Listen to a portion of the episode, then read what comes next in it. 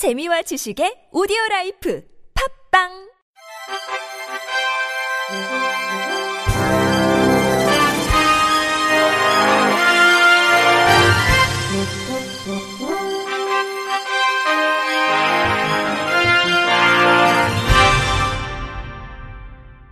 청취자 여러분 안녕하십니까? 12월 6일 화요일 KBS 뉴스입니다. 한국장애인고용공단은 장애인이 일하기 편리하고 안전한 근무 환경을 만들기 위해 노력한 밝은 누리 등 3개 사업장을 2016 올해의 편한 일터로 선정했습니다. 올해 편한 일터상은 장애인 고용과 장애인 편의시설 설치에 대한 사회적 관심을 유도하기 위해 2013년에 처음 만들어졌으며 올해는 네 번째 시상입니다. 최우 수상인 고용노동부 장관상에는 LG생활건강의 자회사형 장애인 표준 사업장인 밝은누리가 선정됐습니다. 밝은누리는 기존 건물의 보수를 통해 지체장애인 근로자가 편리하게 이동할 수 있도록 출입구 경사로 및 장애인용 승강기를 설치했고 탁구장, 당구장, 체력단련실, 의료실, 북카페, 안마기계 등 각종 부대시설 및 편의시설을 설치하고 제공해서 장애인 근로자의 복리후생을 도모했습니다. 우수상인 장애인 고용공단 이사장상에는 유진택시와 올컴이 선정됐습니다. 유진택시는 택시 회사 최초 BF 인증 우수 등급을 획득했으며 장애인 화장실, 샤워실 등 위생 편의 시설을 설치하고 시각장애인들에게 건물 내부를 알려주는 촉지도식 점자 안내판을 설치했습니다. 올컴은 장애인 근로자를 위한 편의시설 설치뿐만 아니라 장애인 근로자에게 치아 정기검진 무상 지원 등의 복리후생을 제공한 점을 인정받아 올해 편한 일터 우수사업장으로 선정됐습니다. 공단 박승규 이사장은 앞으로도 장애인들이 근무하기 편리한 사업장을 지속적으로 발굴함으로써 모든 사업장에 장애인 편의시설 설치가 확대되고 장애인 고용이 더욱 활성화되길 바란다고 밝혔습니다. 울산 중구청 장애인 배드민턴팀 소속 이삼섭 선수가 정부로부터 체육훈장 최고 등급인 청룡장을 받았습니다.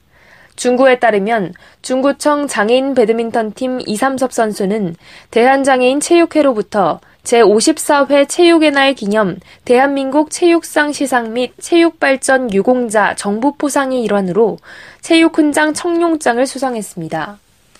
당초 이삼섭 선수는 태풍 치바 피해 복구 중인 10월 14일 국립중앙박물관 대강당에서 문화체육관광부 주관으로 열린 행사에서 청룡장을 수상해야 했으나 같은 달 21일부터 진행된 장애인 전국체전 준비 등으로 인해 이후에야 수상한 것으로 확인됐습니다.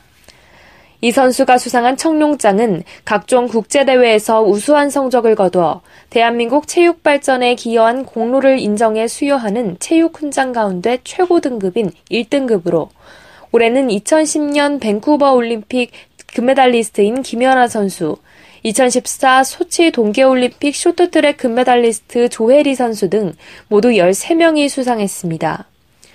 장애인 체육발전 유공 부문에서 청룡장을 수상한 이삼섭 선수는 지체장애 1급으로 2005년부터 현재까지 장애인 배드민턴 국가대표 선수로 WH 1급에서 활약해왔습니다.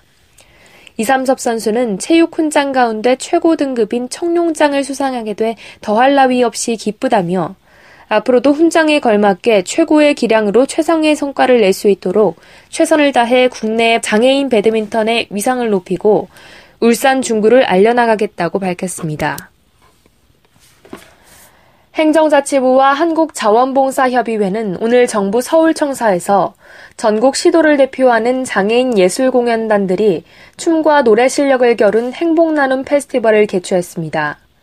행복나눔 페스티벌은 장애인들의 지역사회 문화예술 활동을 진흥하고 사회 참여 기회를 제공하기 위한 행사로 지난해에 이어 두 번째입니다.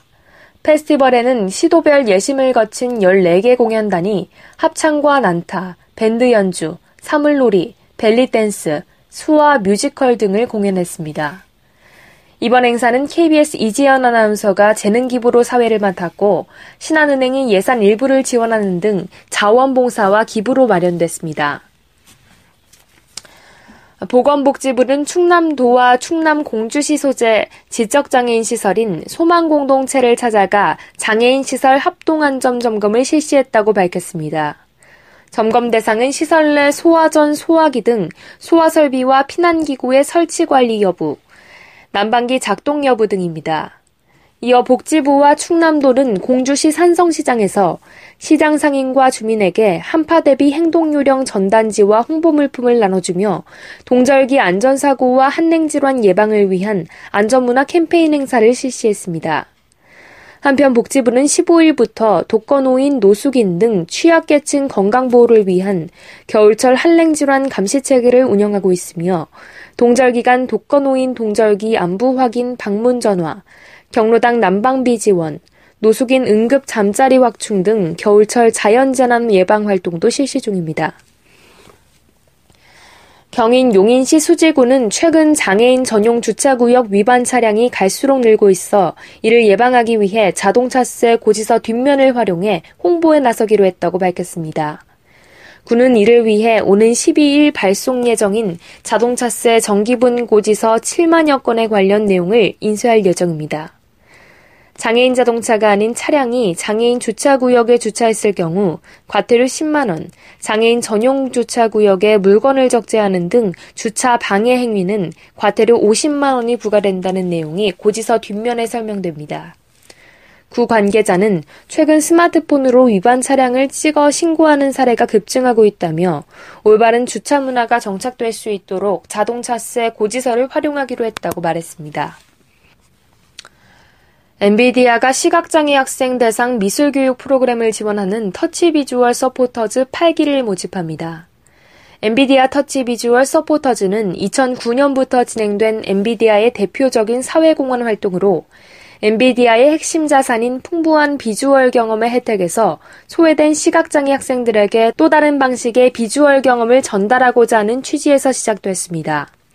이 프로그램을 통해 엔비디아는 지난 7년간 총 120여 명의 터치 비주얼 서포터즈를 선발, 우리들의 눈의 프로그램, 찾아가는 미술 수업, 맹학교 미술 수업 보조 교사로서 매년 70여 명의 시각장애 학생들의 미술 수업을 지원해 왔으며, 특히 지난 여름에는 터치 비주얼 전시회를 개최해 그간 본 프로그램과 함께 온 시각장애 학생들의 다양한 작품을 선보임으로써 시각장애 학생들이 세상과 소통하는 새로운 장을 제시한 바 있습니다. 서울에서 15명, 청주에서 4명 선발되는 이번 터치 비주얼 서포터즈 8기에는 1년간 꾸준히 활동이 가능한 대학생 및 휴학생이라면 누구나 지원 가능하며 참가 희망자는 엔비디아 블로그에서 지원서를 다운로드한 뒤 2017년 1월 8일까지 작성한 지원서를 엔비디아 이메일 주소로 접수하면 됩니다.